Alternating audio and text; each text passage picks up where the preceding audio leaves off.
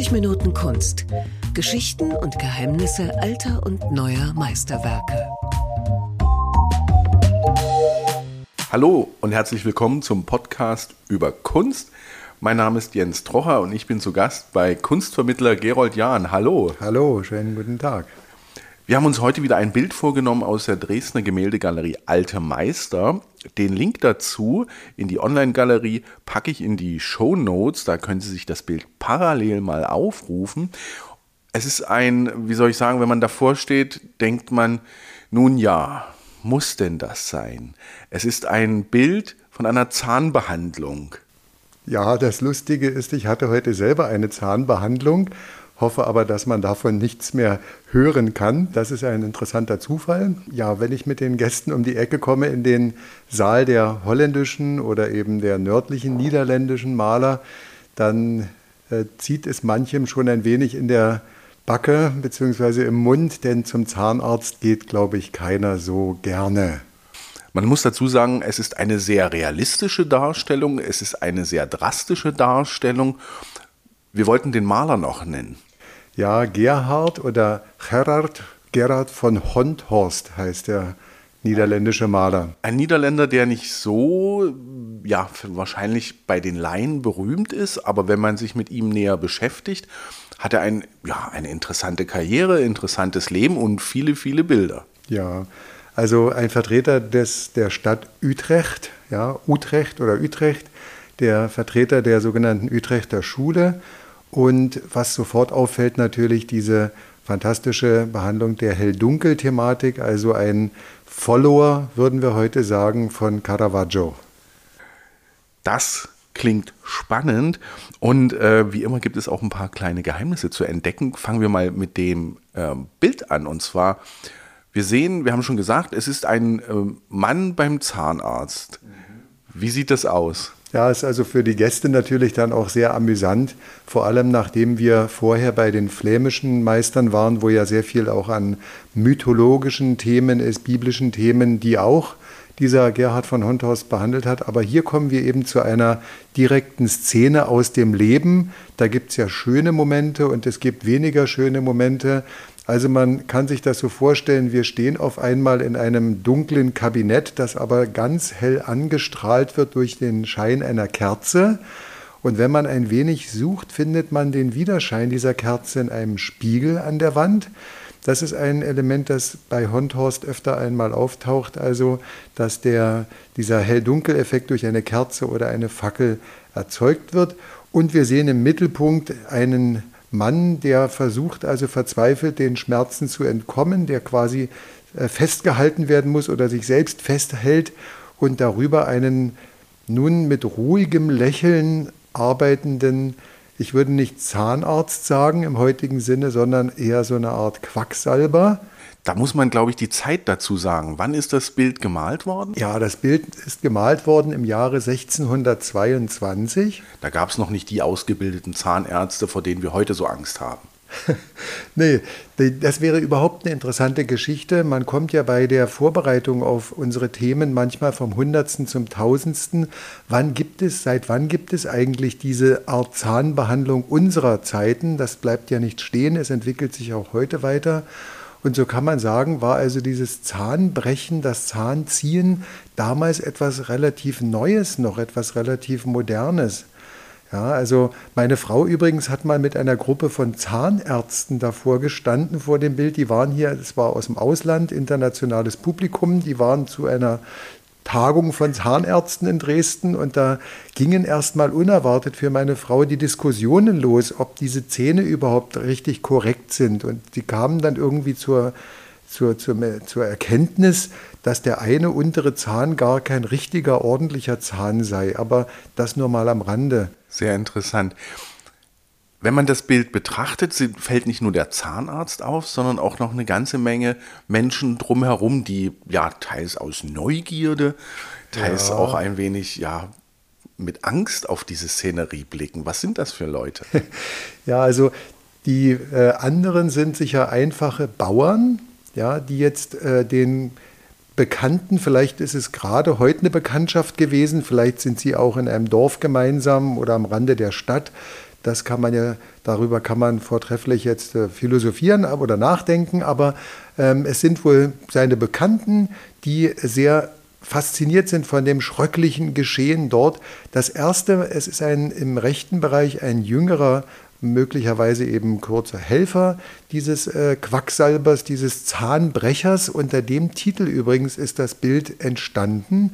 Ich habe immer gesagt beim Zahnarzt und bei uns steht, glaube ich, auch in der Galerie Zahnarzt, aber es heißt also viel drastischer beim Zahnbrecher. Das ist also eine Gruppe von den Bekannten, aber im linken Bereich des Bildes gibt es ein kleines amüsantes Geheimnis, denn der junge Mann, der dort steht, gehört wohl nicht zu den Bekannten, der hat sich so dazugesellt, mal ganz einfach. Und wenn man näher schaut, dann bemerkt man einen Diebstahl. Ach nee. Ja. Muss man im linken unteren Bereich mal in der Galerie mal schauen oder man holt sich das Bild näher heran und da sieht man, der junge Mann, linker Hand also, der schaut auf das Geschehen nur anscheinend interessiert, hat aber in seiner Hand ein kleines Messer und im Halbdunkel erkennt man einen Geldbeutel von dem abgelenkten Bauern und seine kleine Habe wird ihm gerade jetzt weggenommen. Das heißt, er schneidet jetzt gleich die zwei Schnüre durch und damit ist der Beutel dann in anderer, ja, in anderer Tasche gelandet. Das gibt ja dieser Szene nochmal einen ganz anderen Dreh. Ja, da Ob steckt. die nicht vielleicht alle unter einer Decke stecken. Ach, wie die Hütchenspieler. Wo Ja. ist der Kugel, wo ist die Ball? Ja. Nee, das glaube ich eigentlich nicht. Ob die unter einer Decke stecken, das interessante Frage. Aber ich denke also, dass diese Szene mit dem Diebstahl, mit dem Wegnehmen und dafür bezahlen etwas Philosophisches hat. In den Bildern der Niederländer, egal ob es jetzt äh, biblische Szenen sind oder andere, gibt es ja oftmals auch etwas zu lernen, gibt es etwas Moralisierendes. Ja, diese Bilder übrigens nennt man heute in der Kunstgeschichte Genrebilder. Ich weiß nicht, ob ich es französisch richtig ausspreche, also Genrebilder. Das bedeutet ja Abteilung oder ein gewisses Feld der Bilder. Besser wäre eigentlich, sie Figurenbilder zu nennen. So jedenfalls sagen etliche Kunsthistoriker Figurenbilder, die also ähm, sich mit dem Alltag der Menschen beschäftigen und uns etwas vermitteln wollen. Vermittelt wird hier in dem Sinne das Nachdenken darüber, dass der Zahn jetzt das Zeitliche segnet, in dem Sinne, er wird dann quasi irgendwo im Abfall landen oder vielleicht im Erinnerungsschächtelchen von dem armen Menschen. Der Zahn ist weg, dort ist eine Lücke, es wird ihm etwas weggenommen und er wird trotzdem dafür etwas bezahlen. So wie der Bauer linker Hand auch gerade was eben weggenommen bekommt, quasi dafür auch bezahlt mit diesem Geldbeutel, dem abgeschnittenen. Darüber haben sogar Holländer nachgedacht und Gedichte geschrieben über dieses Bild. Ach nee. Ja, das könnte man Hast du sogar das mal, zufällig dabei? Das habe ich ganz rein zufällig dabei. Und zwar ein äh, Dichter, der, äh, der hieß Jakob Katz. Und der schreibt hier, der Mann, den ihr all hier könnt sehen, ließ heut zu einem Meister gehen. Und mit der Hand zog der ihm dann aus seinem Mund den großen Zahn, ein Zahn, der fest gewurzelt stund, gleich einem Baum im fetten Grund. Als nun die Pein vorüber war, griff er nach seiner Börse gar und so weiter. Also ganz lustig, da wird darüber nachgedacht, er wird jetzt sogar noch bezahlen dafür, dass ihm etwas weggenommen wird. Und da kommt jetzt dieser Begriff, den die Kunsthistoriker gerne verwenden, mit ins Spiel Vanitas. Also, dass die Vergänglichkeit hier dargestellt wird. Ja, das beginnt ja in der Renaissance im Prinzip schon, dass man weiß, unser Leben ähm, ist nicht unendlich und es wird alles, alles kommt, alles geht. Vanitas, sagt man dazu. Da kommen wir ja schon fast zur für mich alles entscheidenden Frage, wer hängt sich sowas in das Haus, das Schloss? Oh, das hängen sich hochrangige Menschen äh, in ihr Schloss. Und dieses Bild, was wir haben, ist also für einen berühmten Mann gemalt worden. Auftraggeber in England, ja, Herzog von Buckingham, der dann später übrigens einem Attentat zum Opfer fiel oder der getötet wurde. Herzog von Buckingham hat dieses Bild ähm, bestellt und es ist also in den Niederlanden in Utrecht entstanden, 1622 in der wohl glücklichsten, produktivsten Phase unseres Malers Gerhard Honthorst, Gerhard van Honthorst, Ähm, man könnte vielleicht da nochmal darauf nachher ein wenig eingehen, welche Stationen er absolvierte und wie dieser Kontakt zu England zustande kam. Ja, also du sagtest vorhin auch, ja, der ist gar nicht so bekannt. Und wenn man jetzt die Auftraggeber sieht, die sich um ihn gerissen haben eine Zeit lang, dann merkt man also, was das für eine Berühmtheit zu seinen Lebzeiten gewesen sein muss. Das waren wahrscheinlich nur wieder meine Wissenslücken, entschuldige bitte. ja, Wissenslücken, also das muss man auch nicht wissen, glaube ich, da sind viele Dinge dabei. Ich gebe zu, das habe ich häufig genug auch bei unseren Podcasts gesagt, dass ich über die Vorbereitung da äh, für diese Bilder ähm, überhaupt erstmal auch viele Hintergründe dann zwangsläufig mitbekommen habe. Ich habe auch früher gesagt, ja, das ist ein etwas weniger bekannter Mann hier. Gerhard von Honthorst habe ich dann immer versucht, so ordentlich auszusprechen. Ähm, aber manche dieser Maler waren zu ihren Lebzeiten so berühmt, dass sich Fürsten wirklich anstellten, um bei ihnen Bilder kaufen zu dürfen. Weißt du, ob das ein Auftragswerk war oder ob das sozusagen damals gerade im Trend war, Zahnarztbilder zu malen? Beides. Also es gibt ja ein Bild, das in Italien zeitgleich ähm, zu seinem Bild entstand. Ja, ähm, von einem auch niederländischen Maler, der ebenfalls sich in Rom aufgehalten hatte. Ähm, dieser Maler hieß Theodor Rombouts, ein flämischer Maler, hat genau gleichzeitig in Italien für den Großherzog von Toskana, von der Toskana eben dieses Bild gemalt. Ähm, es befindet sich heute, glaube ich, in Florenz, wenn ich mich recht entsinne. Auf jeden Fall war es zu der Zeit gerade Mode geworden, ähm, auch medizinische Themen zu schaffen. Man denke an das weltberühmte Werk von Rembrandt, ein paar Jahre später eben die Anatomie des Dr. Tulp. Ja, bei Honthorst übrigens spielt äh, mit hinein, dass einer seiner wichtigsten Förderer ein hochbezahlter Arzt gewesen ist in Rom, wo Honthorst ja war. Dieser Arzt wurde später dann auch der Leibarzt des Papstes ähm, Urban VIII. Ähm, damit will ich nur sagen, die Beschäftigung mit der Anatomie, mit unserem Inneren des Körpers, mit diesen Geheimnissen spielt eine Rolle. Ja, da kann ich eindeutig sagen, ja, ähm, war damals Mode. Du hast gerade das Wort Quacksalber verwendet. Mhm. Ähm, ich habe ähm, auf diesem Bild eine Schere entdeckt. Ja. Also die hängt so im rechten oberen dunklen äh, in der dunklen Ecke. Mhm. Ist das so ein Hinweis auch auf diese Profession des Quacksalbers? Ich habe irgendwo mal den Begriff des Baders Jein, also auch gelesen. Genau. Ähm, der, wie gesagt, die Kerze wird reflektiert in dem Spiegel und äh, unter dem Spiegel übrigens findet man, wenn man etwas sucht, ähm, die äh, Initialen GVH bzw. GV Honthorst. Fezit, also FE, Fezit hat es gemalt oder geschaffen, 1622. Da muss man nur in der Dunkelheit unter dem Spiegel etwas schauen. Und über dem Spiegel, so sage ich immer genüsslich, wenn ich dort vor dem Bild steht, sieht man die mehr oder weniger schröcklichen Instrumente unseres Zahnarztes bzw. Quacksalbers. Und dass hier eine Schere hängt, ist kein Zufall, denn man war meistens in einer Person äh, auch Barbier, hat also Haare geschnitten, hat allerlei Dinge am Körper vorgenommen. Man darf das nicht so wie heute streng teilen, dass es da also einen Zahnarzt mit Approbation gab nach erfolgreichem Studium, sondern es gab eben sehr viel an Grauzonen. Das wurde damals auch nicht so reglementiert und ja, das Interessante ist ja, wenn man nun diesem Mann in, den, in die Augen schaut oder nicht in die Augen, er schaut ja nicht auf uns, sondern in sein Gesicht, dann merkt man dieses verspielte Lächeln, dass er, er weiß, was er tut. Jedenfalls ist er davon überzeugt, dass er weiß, was er tut.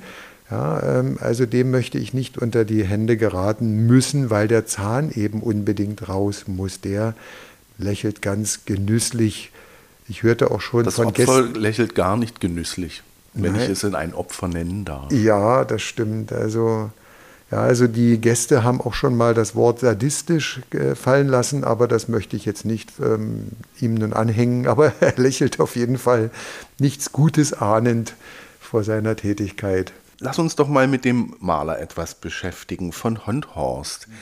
Der ist ja 1592 geboren. Du hattest schon ja. gesagt in Da bist du jetzt gut informiert, denn es hieß früher 1594. Es gab da so ein paar Diskussionen unter den Experten. 1592 in Utrecht geboren.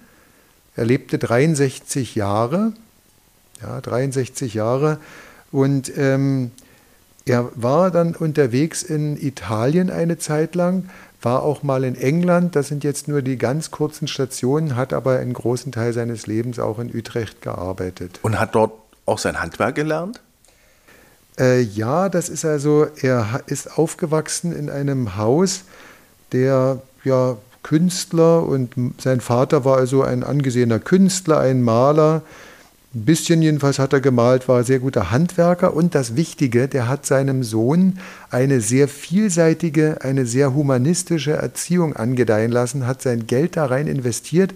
Ja, und der Sohn ist mit sieben Jahren für sieben Jahre in die Schule gegangen. So kann man sich das als Regel merken. So war das bei den meisten in den besseren Familien. In eine Lateinschule, hat dadurch unglaublich viel schon in der Kindheit gelernt, so ein Rüstzeug bekommen. Der kannte schon Homer und Ovid und so weiter, kannte sich im Alten und im Neuen Testament spielend aus, lernte also auch Latein, hat sich sprachlich damit sehr gut entwickelt und das also führte dazu, dass er von den Fürsten, von hochrangigsten Menschen als ja, geistig gleichbe gleichberechtigter behandelt wurde. Und das öffnete ihm später Tür und Tor. Er lernte, um deine Frage noch zu beantworten, bei dem Maler Abraham Blomert. Das muss so 1607, 1608 gewesen sein. Dieser Blomert selber war stark von Florenz und von Venedig beeinflusst, von dem Manierismus, also der etwas manchmal gedrehten, gespannten, gekünstelten Figuren. Du hast schon das Wort oder den Namen Caravaggio erwähnt. Mhm. Ein italienischer Meister, der durch seine tollen Hell-Dunkel-Bilder bekannt ist. Kannten die sich? Nein, nach meinem Wissen nicht, obwohl es von der Zeit ungefähr hinkommt. Ähm, interessant ist übrigens, wenn ich kurz abschweifen darf, dass manchmal noch ein anderer Maler mit ins Spiel kommt, der aber für Verwechslungen sorgt. Wir haben ja in Dresden ein berühmtes Werk, die Heilige Nacht von Correggio, von dem Maler Correggio. Ja, das sind aber fast 100 Jahre früher, äh, als die Heilige Nacht entstand. Und dieses Bild hat wohl er auf einer Reise gesehen, wie auch dann später sein Schüler Joachim oder Jochen van Sandrart, das ist so ein berühmter Biografiker, der Biografien von Malern geschrieben hat und der lernte direkt bei unserem Hond Horst das nochmal abschweifend. Äh, ähm, Caravaggio, also der berühmte Maler in Rom, der ja stellvertretend oder der als Symbol dasteht für diese fantastische Hell-Dunkel-Malerei mit drastischen Szenen, mit Morden, mit Mord und Totschlag, eben äh, mit einem Punkt, der beleuchtet wird in ansonsten dunkler Nacht. Und das ist dann also der Auslöser für den sogenannten Caravaggismus. Ähm, und da können wir sagen, ist eben dieser unser äh, Gerhard von Honthorst der wichtigste Vertreter in dieser Utrechter Schule. Ist er denn auch rumgekommen? Das heißt, ist er nach Italien gereist? Ja, er war in Rom. Also er hat 1613 äh, sein, seine Wanderjahre angetreten, hat Utrecht äh, verlassen, wobei es schwierig ist, da die einzelnen Spuren wirklich nachzuvollziehen. Er war dann wohl von 1615 bis wohl 1620 in Rom. Er lernte dort das Disegno, also Disegno, das ist das Zeichnerische, die Platzierung der Figuren, das Zeichnerische und lernte von der venezianischen Malerei das Malen in dem Sinne, den Einsatz der Farben. Ja, da gibt es ja diesen alten Streit zwischen den äh, römischen und den venezianischen äh, Malern in der Stilistik. Die einen bevorzugen eben das Zeichnerische, die anderen, wie bei eben Tizian zu sehen, den Einsatz der Farben als künstlerisches Element.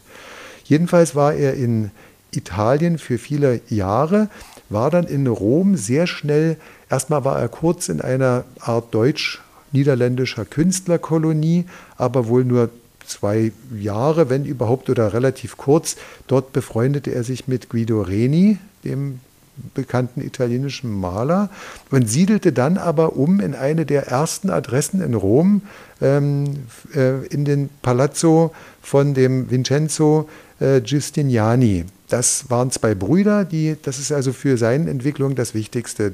Ja, dieser ähm, Vincenzo Giustiniani war der Kunstkenner und Kunstsammler von Rom. Ja, sein Bruder wurde dann Kardinal übrigens und dieser, dieser Vincenzo, der war in Europa unterwegs und fuhr auch nach England. Und so hat er in europäischen Ländern die niederländischen Maler hochschätzen und lieben gelernt. Deswegen äh, war der sein Protégé dann. Und in England am Hofe hat er sich dann für diesen ähm, Honthorst sehr stark eingesetzt, sodass die ersten Kontakte zustande kamen mit sehr prominenten Menschen in England bis hin zum König Karl I., der dann äh, übrigens unseren Honthorst sogar empfing und Porträt malen ließ. Das wollte so ich gerade fragen. Ist Honthorst dann mal mit nach England? Ja, das dauerte dann allerdings ein paar Jahre. 1628 war er dann also auf großer Englandfahrt. Er hatte vorher schon Bekanntschaft mit dem Botschafter in den Niederlanden. Das war wiederum ein Freund von Rubens, ein großer Kunstkenner. Und dieser Botschafter, ja, ähm, dieser Dudley oder Dudley Carlton, der hat ihm die Kontakte hergestellt zu einer berühmten Figur des englischen Kunsthandels auch, Lord Arunzel, Arunzel geschrieben. Und der sah Bilder von Gerhard von Honthast und sagte, oh Gott, das ist ja 1a, empfohl ihn dem Herzog von Buckingham, und da merkt man, Beziehungen sind alles und die Mundpropaganda. Damals der, wie heute. Genau, und der Buckingham, der Herzog war begeistert und bestellte eben 1622 ein Bild mit einer mythologischen Szene, ja, Venus und zwei Saturn sowie den Zahnbrecher, der also heute bei uns in der Gemäldegalerie Alte Meister hängt. Es gibt da ja einen Zahnbrecher. Genau, ja, da ist die Frage, wie kommt der aus dem äh, Palast derer von Buckinghams nach Dresden? Ja, genau, das ist interessant. Also ähm, die äh, Buckinghams haben dann, wohl seine Nachfolger, eine Versteigerung im Jahre 1648 in Antwerpen. Da haben sie teilgenommen mit diesem Bild, vielleicht auch mit anderen Bildern. Sie brauchten Geld, so erkläre ich mir das. Auf jeden Fall kam dieses Bild 1648 aus dem Besitz des Herzogs von Buckingham bzw. der Nachfahren über eine Versteigerung nach Prag. Prag war ja damals also die Residenz der böhmischen Könige und war unter der Habsburger Herrschaft. Und ähm, die Habsburger haben das, glaube ich, initiiert, dass in Prag später dann auch wiederum Bilder verkauft wurden, um Geld in die Kassen zu bekommen. Und so kam im Jahre 1749 ähm, das Bild aus der königlichen Sammlung in Prag auf dem Ratschin oben hierher nun nach Dresden. Und so hier können wir es bewundern. Ist das nicht toll? Ja. Honthorst ist jemand, der auch, du hattest es schon erwähnt, zu den höchsten Kreisen Verbindungen hatte. Nun waren das wieder unruhige Zeiten, wie so oft, wenn wir über ja, flämische, holländische Malerei sprechen. Der 80-jährige Krieg um die, gegen die Spanier tobte, um die Freiheit der Vereinigten Niederlande. Es gab dann äh, die Beziehung zum Hause Oranje. Ja. Was ist da entstanden? Ja, also er hatte erst einmal, wie gesagt, in, in Rom ja seine ersten größeren Kontakte, ja, wurde dann schnell anerkannt, eben durch seinen Gönner, den einen, wo er eben ähm, diese ärztlichen Studien wohl mit äh, ähm, gemacht hat bei dem Giulio Mancini und kam dann interessanterweise 1620 aus Rom zurück obwohl er in Rom eine absolute 1A-Auftragslage hatte. Und nun gibt es Spekulationen, warum kam der zurück? Es war ja in den Niederlanden nicht gerade einfach wegen der Kriegsereignisse und so weiter. Ähm, er hatte persönliche Gründe, er wollte nämlich heiraten. Er heiratete seine Braut, das ist jetzt nicht direkt die Antwort auf deine Frage, aber die Umstände, warum er Rom verlassen hat und die dortigen Kontakte erstmal quasi dann nur noch aus der Ferne pflegte, kam also zurück ähm, nach Utrecht 1620 und ähm, hat dann zusammen mit seinen zwei Kollegen dann diese ähm, Utrechter Schule betrieben, wobei der eine auch noch in Italien war eine Zeit lang. Den Namen muss man sich auf jeden Fall merken, Hendrik Ter Brüggen und der andere Dirk Barburen. Also die beiden haben auch Bilder, die wir bei uns in Dresden haben. Und dort leuchtete also dieser glückliche Stern Ja, die Jahreszahl hatte ich, glaube erwähnt, 1622, sehr produktiv, gehobene Stellung in seiner Heimat und verheiratet. Ähm, da entstand eben unser Zahnbrecher. Und er hatte dann auch Kontakte bekommen am holländischen Hof in Den Haag, um jetzt deine Frage zu beantworten, zu einem gewissen Friedrich von der Pfalz, dem sogenannten böhmischen Winterkönig. Und das öffnete ihm über diesen Friedrich von der Pfalz dann auch die Türen zum englischen Königshof. Und er hatte dann eine Freundin dort, die quasi im Exil war, die Königin aus dem Hause Stuart, Elisabeth, die Tochter von Jakob I., Schwester von diesem Karl I. von England. Und sie hatten dann, eine lebenslange Freundschaft. Diese prominente Dame, die Königin eben ja, aus dem Hause Stuart, Elisabeth. Und in ihrem Gefolge von dieser Königin, das ist etwas verworren, aber das muss erzählt werden, gab es also eine gewisse Amalia von Solms-Braunfels, die war verheiratet mit dem ähm, Friedrich Hendrik von Oranien, dem Statthalter der Niederlande. Und der sagte, wir brauchen einen Hofmaler hier. Wir haben ja einen Hof, wir brauchen einen Hofmaler. Einen Peter Paul Rubens haben wir leider nicht, aber wir haben einen, den Peter Paul Rubens hochschätzt. Die haben sich dann übrigens später dann auch getroffen, beide. Gab es einen großen Empfang. Auf jeden Fall, wir holen uns den Honthorst. Der wird mein Hofmaler. Und der war dann der Hofmaler. Toll. Manchmal glaube ich ja, dass du abends zum Einschlafen europäische Adelsgeschichte liest. Also ehrlich gesagt, ich verrate ein Geheimnis. Ich mache mir natürlich auch manchmal Notizen, um überhaupt hier klarzukommen, denn das kann kein Mensch auswendig wissen. Das ist völlig klar. Aber es ist faszinierend, ne? Absolut. Wer, wen, warum und so weiter. Man könnte so ein kleines, ja, wie sagt man, ein Diagramm äh, beziehungsweise ja. ein äh, großes ähm, ja, Beziehungsgeflecht mal aufmalen. Was mir bei dem Namen Honthorst noch einfällt, wenn man auf die Suche geht, oh, das Bild gefällt mir, schaue ich mal, wo noch ein Honthorst hängt. Es gibt zwei Honthorsts. Er hatte einen Bruder. Weißt du was über seinen Bruder? Ja, Willem van Honthorst, ähm, über den der Kunsthistoriker Joachim Sandra dann so urteilte, so ungefähr, das ist ja hier alles unter aller Kritik, hat er zum Schluss dann jedenfalls gesagt. Vorher auch noch, naja, der ist nicht sonderlich, aber in wohlgleichenden Angesichtskontрафeten. Also er kann so ein paar Porträts mal, das ist altes Deutsch, was ich zitiert habe jetzt. Jedenfalls ist nicht die Kunstwelt gemeint. nicht von denen, von, die, von seinen Bildern groß erbaut, auch wenn er es geschafft hat, beim sogenannten großen Kurfürsten ähm, zu Ehren zu kommen. Und da bringen wir wieder Oranien, fällt mir jetzt gerade ein.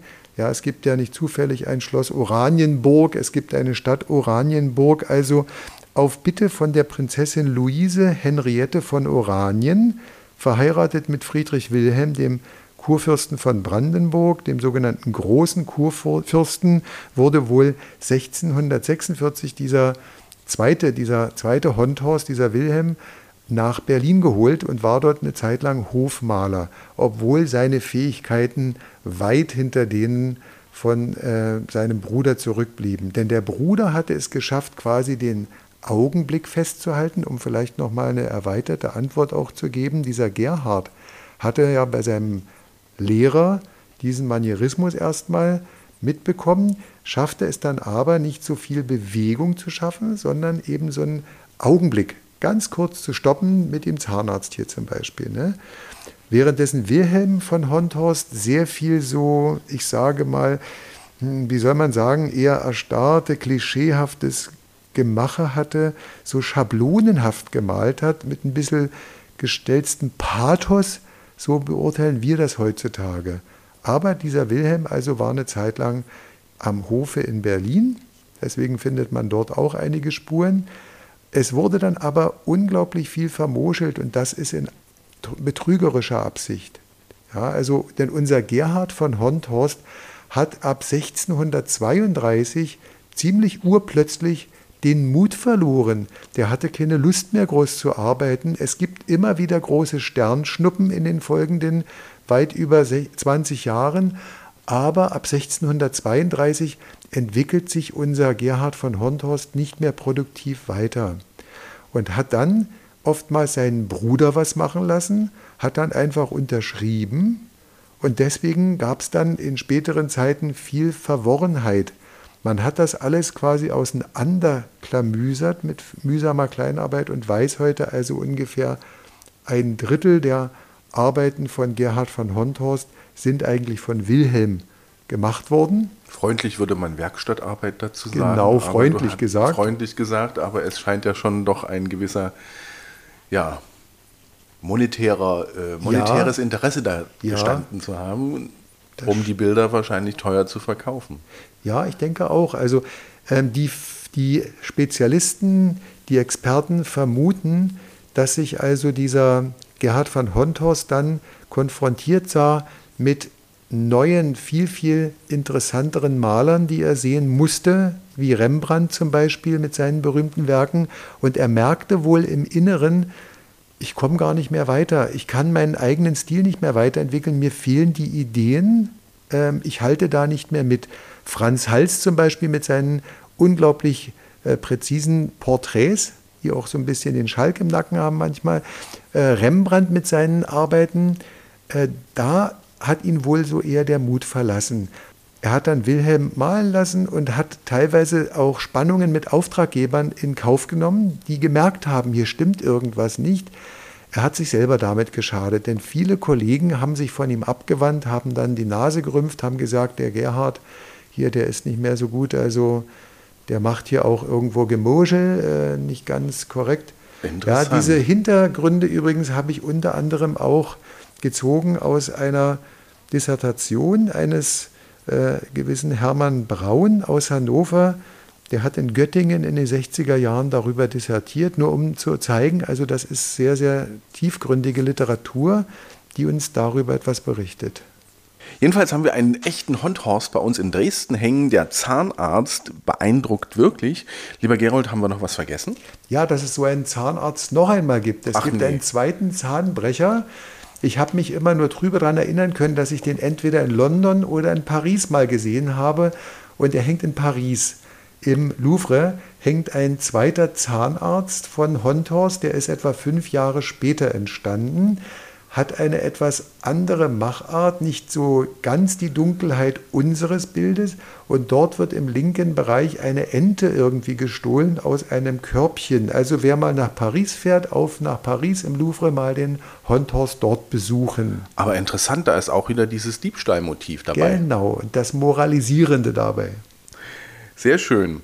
Die Moral von der Geschichte, wir sind am Ende, dieser Folge und ich bedanke mich bei dir ganz herzlich. Sehr gerne geschehen. Das waren 30 Minuten Kunst über Gerrit van Honthorst und das Zahnarztbild in den Dresdner alten Meistern. Vielen Dank fürs Lauschen und wenn Sie uns unterstützen wollen, schauen Sie in den Show Notes, wie das funktioniert. Bis zum nächsten Mal.